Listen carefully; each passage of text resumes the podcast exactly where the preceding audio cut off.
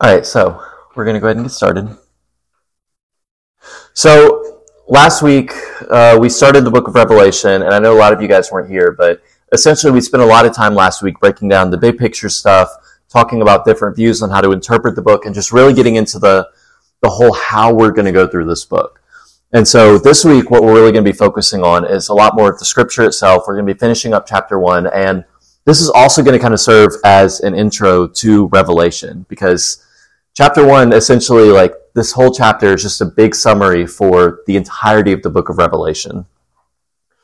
Um, it also partially continues to we're going to pick up on some of the stuff that we talked about last week but tonight is when we're really going to get into like talking about the imagery and the symbolism and all of the like all the really confusing stuff in revelation. That's what we're going to talk about tonight. Um, and if you want to know more about the different views and how to interpret it then you should go listen to last week's podcast.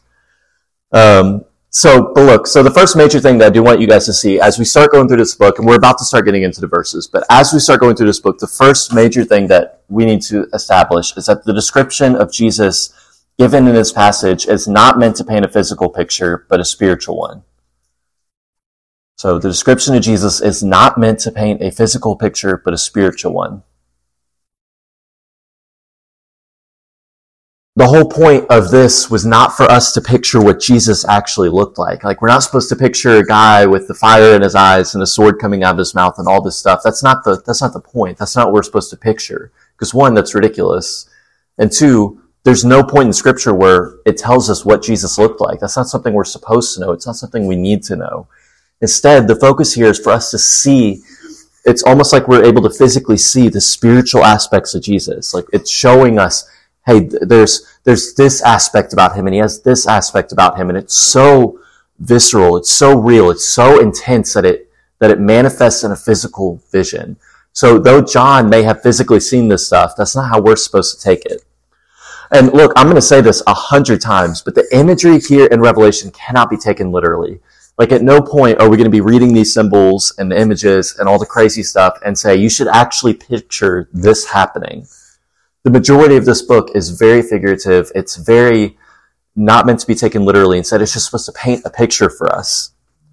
And so, but also, and I talked about this last week, but another thing to understand that's important for us to understand is that the images and the symbols and all this stuff that we're seeing in this book, this would not have been confusing to the people in John's time. Like when they were reading the book of Revelation, this all made perfect sense to them. This all lined up with things that they already knew, symbols they already said. Um, it's similar today to how we use metaphors and similes. Like, you know, like, for example, if you said, Hey, I'm, I'm so hungry I could eat a horse. That's, to somebody who doesn't speak English, that's a weird sentence. But for us, we know it. We're familiar with it. Like we've said that a hundred times. We've heard that a hundred times. It's the same way for them back then. Like back then, when they're reading this letter, when they're reading this and it's get, being given to the churches, they hear these images and the symbolism and they're like, oh yeah, that makes perfect sense. Like I know what this means. Also, they knew what this meant because a lot, the majority of the images and the symbolism, all this stuff comes from the Old Testament. So they've already been reading, like this has been their scriptures. This is what they have been following along with for years, as long as they've been a church.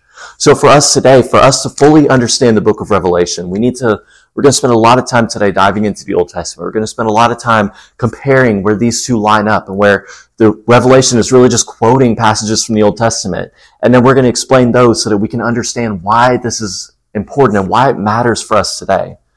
Because ultimately, just like I said last week, my purpose for you guys with this book is not so that you can go and like, it's not to give you this complete comprehensive guide to the book of Revelation. My goal is just for you guys to learn how to read this book for yourselves so you can use it in your everyday lives. Like this book was meant to be read as an epistle. It's meant to be read as something that, you know, we read just like Ephesians or Galatians. It's meant to be something that we can use in our everyday lives and that can speak into our lives and that can almost be devotional in a lot of ways. This is a book that's meant to give us comfort and hope. And so my goal is for us to see that in this book and be able to apply it to ourselves in that way. So, getting into this book, um, in Revelation chapter 1, we're going to be starting in verse 9. Um, I'm going to go ahead and read from 9 all the way to the end, and then we're just going to start breaking it down section by section. So in Revelation chapter 1, starting in verse 9, it says, I, John, your brother and partner in the tribulation, in the kingdom and the pa- and in the kingdom and the patient endurance that are in Jesus, who was on the island called Patmos on account of the word of God and the testimony of Jesus. I was in the Spirit on the Lord's day, and I heard behind me a loud voice like a trumpet saying, Write what you see in a book and send it to the seven churches, to Ephesus, to Smyrna, and to Pergamum, to Thyatira, and to Sardis, and to Philadelphia, and to Laodicea. Then I turned to see the voice that was speaking to me, and on turning I saw seven golden lampstands. And in the midst of the lampstands, one like a son of man, clothed with a long robe and with a golden sash around his chest. The hairs on his head were white, like white wool, like snow. His eyes were like a flame of fire. His feet were like burnished bronze, refined in a furnace. And his voice was like the roar of many waters. In his right hand he held seven stars. From his mouth came a sharp two-edged sword, and his face was like the sun shining in full strength. When I saw him, I fell at his feet as though dead. But he laid his right hand on me, saying, Fear not, I am the first and the last and the living one, I and the living one. I died, and behold, I am alive forevermore. And I have the keys of death and Hades. Write therefore the things that you have seen, those things that are and those things that are to take place after this. For the mystery of the seven stars that you saw in my right hand and the seven golden lampstands, the seven stars are the angels of the seven churches and the seven lampstands are the seven churches. So right off the bat, just the first 9 through 11 here, this is kind of setting up more the book of Revelation for us. Okay, so last week we just read the intro to this book, just the beginning part where he kind of introduces himself, introduces what this book is about, gives us a summary, and then now it's when he's jumping into the actual narrative. Like now he's like, okay, so this is what happened. Like this is where I was, this is what I was doing. So this is this is kind of like the intro to the actual story here. So we're seeing that John has been sent to Patmos, likely by the Roman government, as a, as a punishment for sharing the gospel. He's probably been working in the quarries here. He's working in the mines. He's in his 90s, so this is very difficult for him, and he's facing a lot of hard labor and persecution. But I love that he uses this phrase in the beginning here. He says, Your brother and partner in the tribulation. Because this so perfectly sets the stage for the entire book of Revelation. Like he's writing a letter from a place of deep tribulation and persecution and suffering to churches who are going through deep tribulation and persecution. And that is what unites them in Christ. See, the churches back then were under the rule of this Roman emperor who just hated Christians. Like he was a terrible human being and he hated Christians. He persecuted them. He was killing them. All the other apostles had already been killed off by this point. So it was just John left. And he's working in the mines. He has all this going on. He's suffering. And he's writing to him. And he says, Hey, I am your brother and your partner in this suffering. Like I am in this with you. We are united in Christ. See, this letter was written for Christians who are suffering by a Christian who was suffering. That's what perfectly sets the stage for this book, that this book was written for Christians who are suffering by a Christian who was suffering.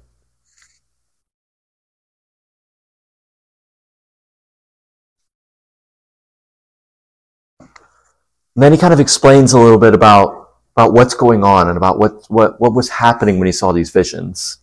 Now, I want to point out here, some scholars would say that him being in the Spirit on the Lord's day means that the Spirit was showing him the day of judgment or the end times. But first of all, that's dumb. We're not interpreting it that way. But second, this is important because this shows us right here that this wasn't like, this was a vision that likely took place over the course of one day. Like, He's standing there. It's the Lord's Day, so it's a Sunday. He's worshiping God. He's just doing his normal thing. And all of a sudden, he's kind of taken up by the Spirit in the same way that the Christians were at Pentecost. So he's kind of taken up in the Spirit and he, he starts hearing this voice and seeing these visions happening. And the, like the expectation here is that this probably all happened in one day. Like this is a one-time event where he sees all of this happen, where he sees all this history laid out, all these things happening, all these visions, all these signs, all these miracles, all laid out for him and he writes it all down. We don't know how long it took him to write it, but it likely wasn't long. And he immediately had this sent from Patmos and like sent around to the seven churches and beyond. So this is important because what this shows us is that Christ is speaking to him right here from the beginning. It shows us that that Christ was speaking to him in a way that was just, it was as if he was telling a story while these visions are happening. It's also important to point out here that Christ is speaking him to, to him from behind at first. This is important because it shows us that Christ wanted to He wanted him to hear what he was saying before he saw him. Because he knew that as soon as John saw him, as soon as he turned around, he wouldn't be able to compose himself. He wouldn't be able to handle it. It says he immediately fell down in front of him as soon as he saw him. So for us, this shows us that the words that Jesus is speaking here are really important, and he wants John to hear him before he sees him. So then, moving on to verses 12 through 16, this is the part where we really start getting into the visions, into the imagery, into the symbolism. And so the first thing that he mentions here is these seven golden lampstands. He turns around, he sees the golden lampstands. This is probably like what a lot of your grandmothers probably have in their houses. Like it's literally just a golden lampstand that has little candles on it. Context clues lead us to believe that the lampstands and the churches are connected because um, the churches are mentioned right before this, but Jesus also later reveals that this is exactly what it means. He's like, hey, so the, the seven lampstands here represent the seven churches that I'm speaking to specifically. Here's where we see the first major Old Testament reference, okay? Because seven, this isn't the first time that we've seen this before. Now, I do want to point out, okay, seven is the number of completion. That's what it's meant to be. That's important, okay? This isn't, this isn't meant to be lucky. This isn't meant to be like overly spiritual or anything like that. Seven is just a number of completion. So like, when you hear people talking about like how the importance of like, you know, people talk about like, oh, well, six, six, six, and that's the mark of the beast, and then seven is God's number None of that is true. Like, this is literally just a number of completion that was widely recognized in the Jewish community at the time. It's like all the churches hearing this would have understood that. But this is important because the first time that we see these seven golden lampstands mentioned is actually back in Zechariah. So in Zechariah chapter 4, we're going to spend a good bit of time there today. If you want to turn there, you can.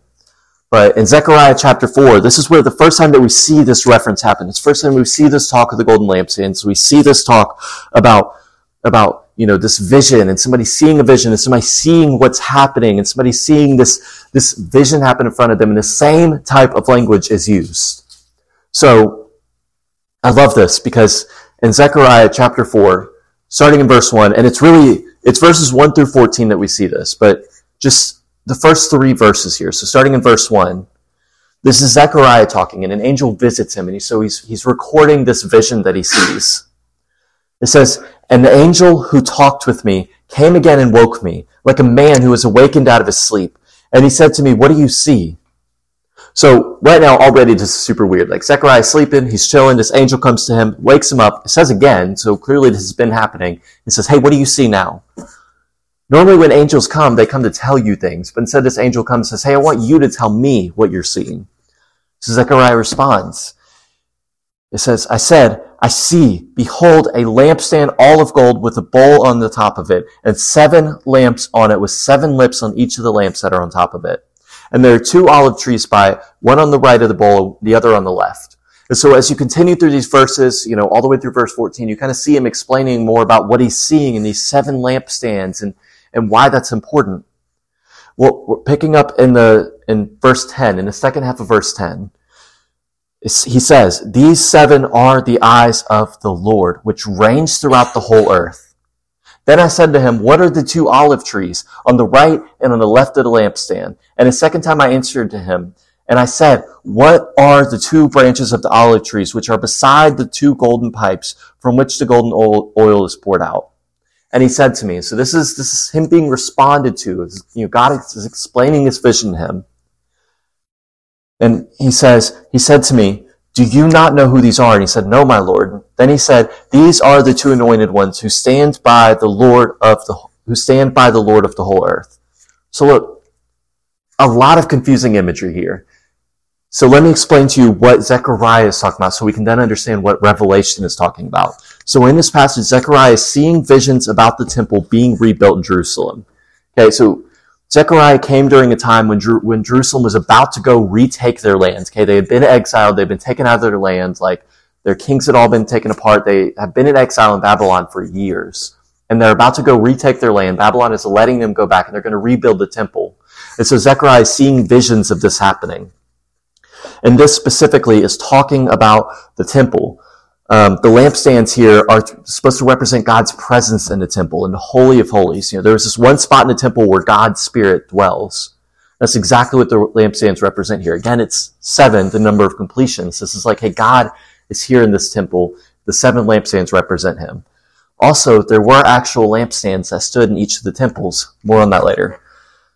Um, and so all of this is a reference to how God inhabits the temple. The two anointed ones on each side of the lamp here, that's representing the descendant of David, which is Zerubbabel, um, and the priest of the time, the high priest, whoever that was. So there was a high priest and then there was a descendant of David. Remember, Jesus was a descendant of David, so this is just, you know, the line of David is important to them. So this is essentially God saying, hey, I'm going to rebuild my temple. I'm going to re-inhabit it. And it's going to be through the descendant of David who's here. His name is Zerubbabel. And then it's also going to be through the priest, the person who can talk to me, communicate to you guys on my behalf. So right here he's saying to Sage, he's like, I am going to rebuild the temple. This is who I'm going to use to do it. This is how I'm going to do it. Essentially, this is about how God is going to accomplish his purpose not by might, not by power, but by his spirit. And he's going to use those two olive branches, okay, the, the anointed one and the high priest to do it. And Revelation, however, God's not talking about rebuilding a temple anymore because he has no need for the temple anymore. He no longer resides in the temple. See, now as believers, we believe that God resides in us. The Holy Spirit is in us. He lives within us. He dwells in us. He resides in us. So, what he's saying here, this isn't God talking about building a temple. This is God talking about building a church that he can dwell in. Because all of us are the church. So, being on this side of Jesus' death and resurrection, what we need to understand is that the lampstands represent God dwelling among his people in the church. Okay, so they represent the seven churches and the fact that God is dwelling in the churches with his people. He's not building a temple to dwell in, but a church. He, there are no olive trees on on either side of the lampstands now because both of those have been fulfilled by the person in the middle of the lampstands, and that's Jesus, the descendant of David and the great high priest. So everything that has been prophesied about in the Old Testament is now true in Revelation. And this is a lot of big technical stuff. All it's meant to show us is that God is going to build his church whether, no matter what happens on this earth, whether the government tries to persecute it, whether we don't live up to the expectations that are meant, that are like put before us, no matter what happens, God is going to rebuild his church. He's going to build up this church. He's going to dwell in it, and he's going to do it all through Christ.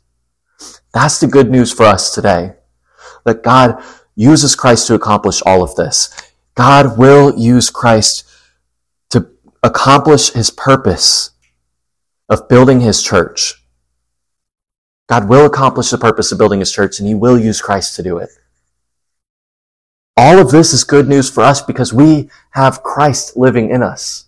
We're living, we, we are the people of Christ We're living out this promise now. So then, the next Old Testament reference that's made is when he says, one like a son of man. And I talked about this a little bit last week. We've talked a little bit about this whole idea of a son of man before. But specifically in Daniel chapter 7, verses 1 through 14, um, this is this all of this outlines what he's talking about here. Now, specifically, I'm only going to focus on verses 13 and 14.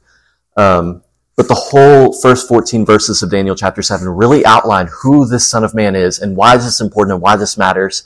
But then we get to verse 13. And so Daniel Again, he's a prophet in the Old Testament. He's seeing visions of what's to come. He's seeing visions of what's going to happen.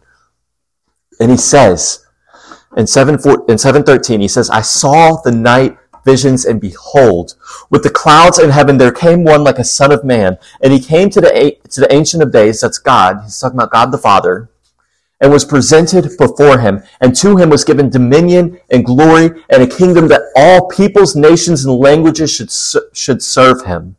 His dominion is an everlasting dominion which shall not pass away, and his kingdom one that shall not be destroyed. So this is all talking about the reign of Christ. It's all talking about Christ, the Son of Man, is going to come and he's going to be victorious over sin and death, and God is going to give him dominion over all things so that everyone ha- can and should submit to him. And eventually, everyone will submit to him. See, Jesus often refers to himself in the Gospels as the Son of Man. That's the thing that he refers to himself as the most. And it was how he designated himself as the one that Israel had already put their hope in. They knew they had a Messiah coming. They knew they had someone coming they're waiting on. And so this is, this is Jesus' way of saying, Hey, I am him. I am that Messiah you've been waiting for. I am the Son of Man. I will be coming on the clouds victorious to judge the living and the dead. This verse is also amazing because it shows us that Christ is with us. Notice where he is. He's not standing on either side of the lampstand anymore like the olive branches are. He's not like the descendant of David who's off to one side and the high priest is on the other side. He is among the lampstands. Jesus is present with his churches and he cares for them. He's walking among them. He's tending to the lampstands, just like the high priest would. But he's also helping to build the churches, just like, just like the, uh, the descendant of David would. Jesus is fulfilling all of these roles and he's not far away from us. He's with us and he cares for us and he walks alongside us every single day. Everything that John uses to describe Jesus here can be found in Daniel, which means we've seen it before, and this is the fulfillment of those apocalyptic writings. This is important because it shows us that Daniel, it shows us that Revelation was not new for the audience that was receiving it. They had seen all of this before and now they were seeing it fulfilled. And this is just further confirmation of the teachings that they had already been given on the book of Daniel.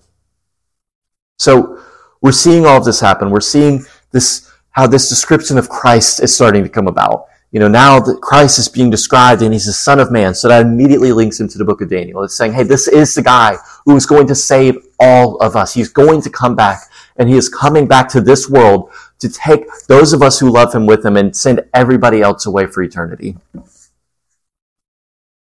But so, this is where we see the fulfillment of everything that we see in the Old Testament. And so, back to this idea of Jesus being the high priest, the clothes that he used to, that are used to describe him here, the same clothes that would have been worn by the high priest in the Old Testament. So this whole thing with the golden sash, like this is exactly how the high priest would have dressed in the Old Testament.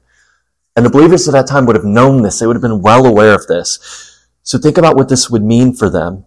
This would be the confirmation to them that Jesus is our great high priest. Jesus is the one who walks alongside us. We don't have to go to a priest to confess our sins anymore. We don't have to, we don't have to pray to saints. We don't have to pray to anybody else. We can talk directly to Jesus who intercedes to God on our behalf. We have a relationship with God now because of Christ, a direct relationship with Him.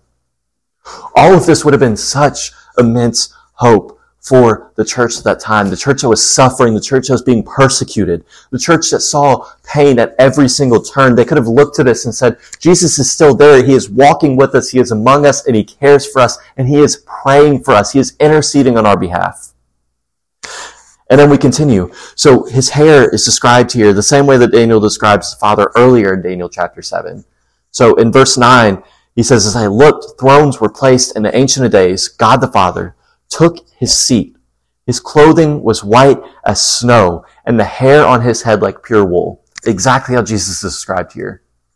This is to show us, one, the relationship between Jesus and the Father, saying, hey, they're both God. Like, Jesus is God the Son. You know, God the Father is God the Father. Like, they're both God. But this also shows us that through Jesus, just like Paul says in Philippians, he did not he, that though Jesus did not count equality with God a thing to be grasped, but emptied himself the form of be, the form of a servant, being born in the likeness of man, he has now been glorified in his death. He's been glorified in his death and his resurrection and ascension. It shows us his eternal wisdom. It shows us that he is now like the Father, knowing all things for all eternity, and that he has now been glorified in all things. His eyes are described as fiery, showing that nothing escapes his gaze. No sin, no faithful deed, no injustice, nothing escapes his sight. His feet being bronze shows us the purity of Jesus, because bronze was a metal that had to be refined in fire until it was considered completely pure. So this shows us the purity of Jesus. But it also shows us his steadfastness. He's like a statue, like his feet are bronze. He doesn't move, he doesn't waver, he has never changed, he never will change. He is firmly planted.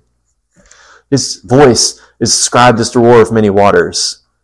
And I'm not sure how many of you guys have ever been near a river before, but those things are loud typically.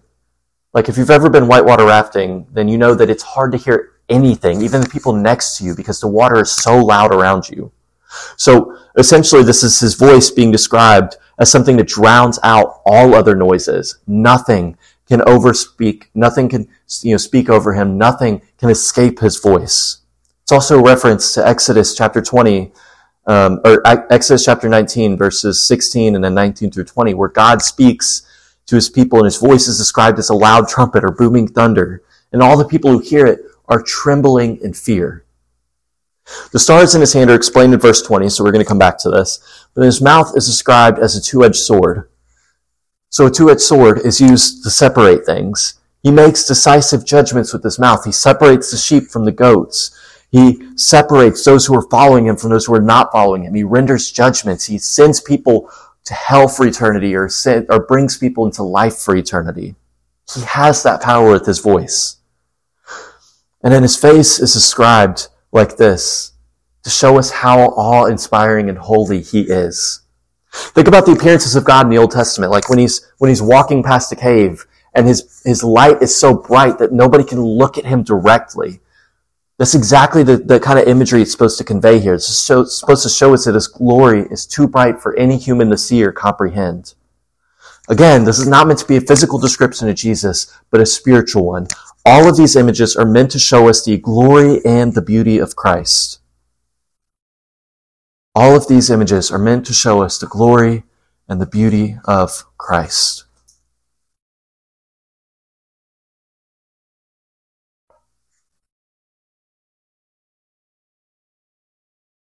So finally, let's look at this last set of verses here. Let's look at, first, let's look at John's response to Jesus here. Because I love this. He turns around in verse 17, it says, When I saw him, I fell at his feet as though dead.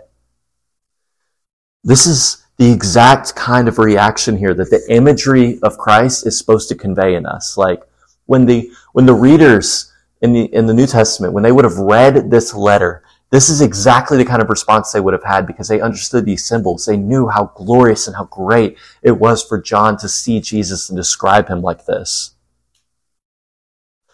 This was never meant to be confusing or weird or funny. It was always meant to be awe inspiring. But also, I want to point out the fact that Jesus is the man that John had walked with for years, the man that he knew in the flesh. He was the last living apostle and he wrote the letter of John. So like this is the guy who knew Jesus. In letter of John, he's referred to as the disciple whom Jesus loved.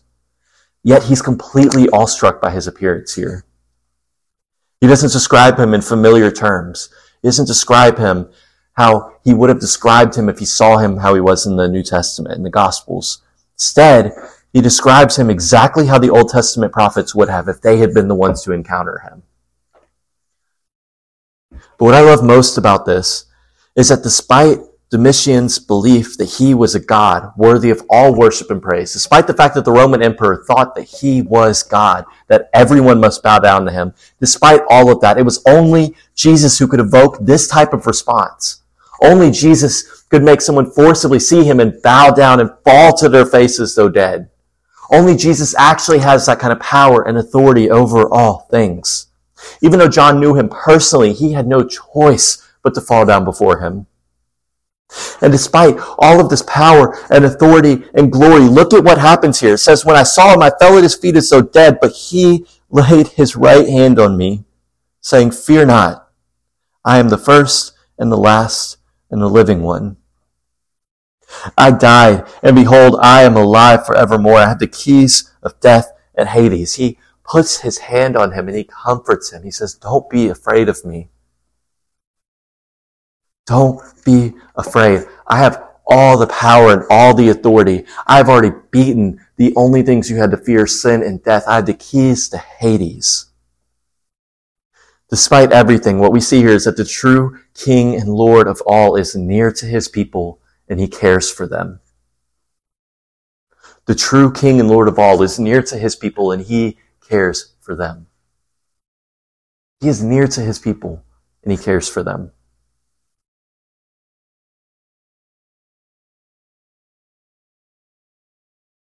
The God of all creation, the first and the last, the beginning and end of all things, draws near to us. Christ walks among the lampstands. He's not far away. He's not off over there somewhere. He is here. He's with his church, walking among us, caring for us, loving us, helping us to see who he is and to love us deeper, and helping us to love him more deeply. Already we see the gospel in full display here. And I love this because no matter what, this can give us joy and hope because we know that no matter what it is that we're facing, the statement is as true today as it was when it was written. That he has defeated sin and death, that he has authority over all things, that he is alive forevermore, that he died on our behalf, but he rose again from the grave. And I love this because then in these last two verses here, we see John, we see John being commissioned to write this letter to everyone. Jesus commissions John to write down the revelation that he had received from the Father.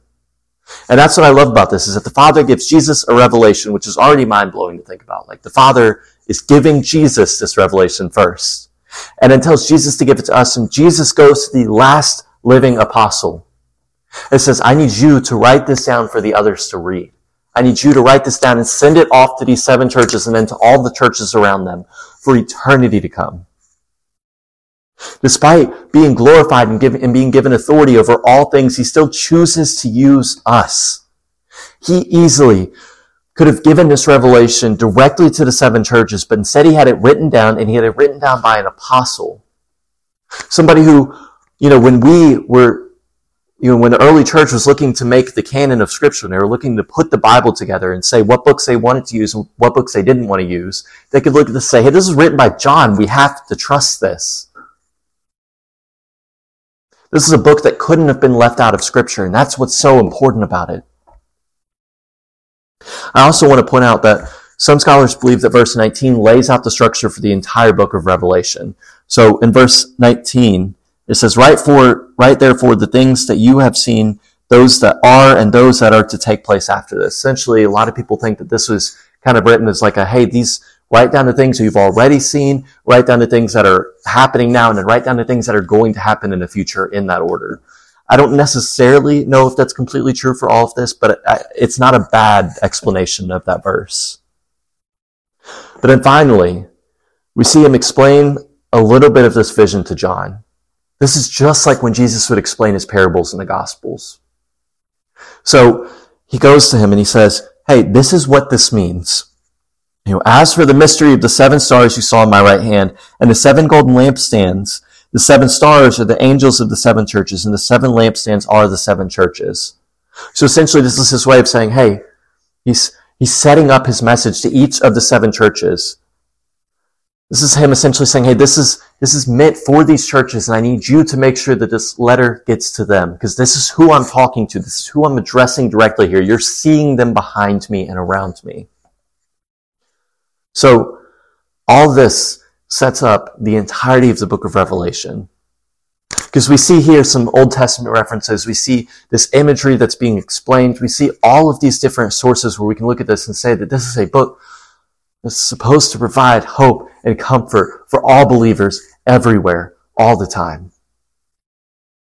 Now, next week we're going to start getting into the, le- the letters to the seven churches, probably one of the most straightforward parts of the book of Revelation probably the one most of us have heard preached on before. Um, but with this background, we can now look at those seven letters to the seven churches and understand them better. We can understand the context for why they were written and why it matters. We can also understand that these seven churches are not just those seven churches. They represent all churches everywhere all the time. So now let's pray. God, I thank you so much for who you are and for what you've done. And God, I thank you that even in a book like Revelation, we can still see your hope and your grace and your love for us.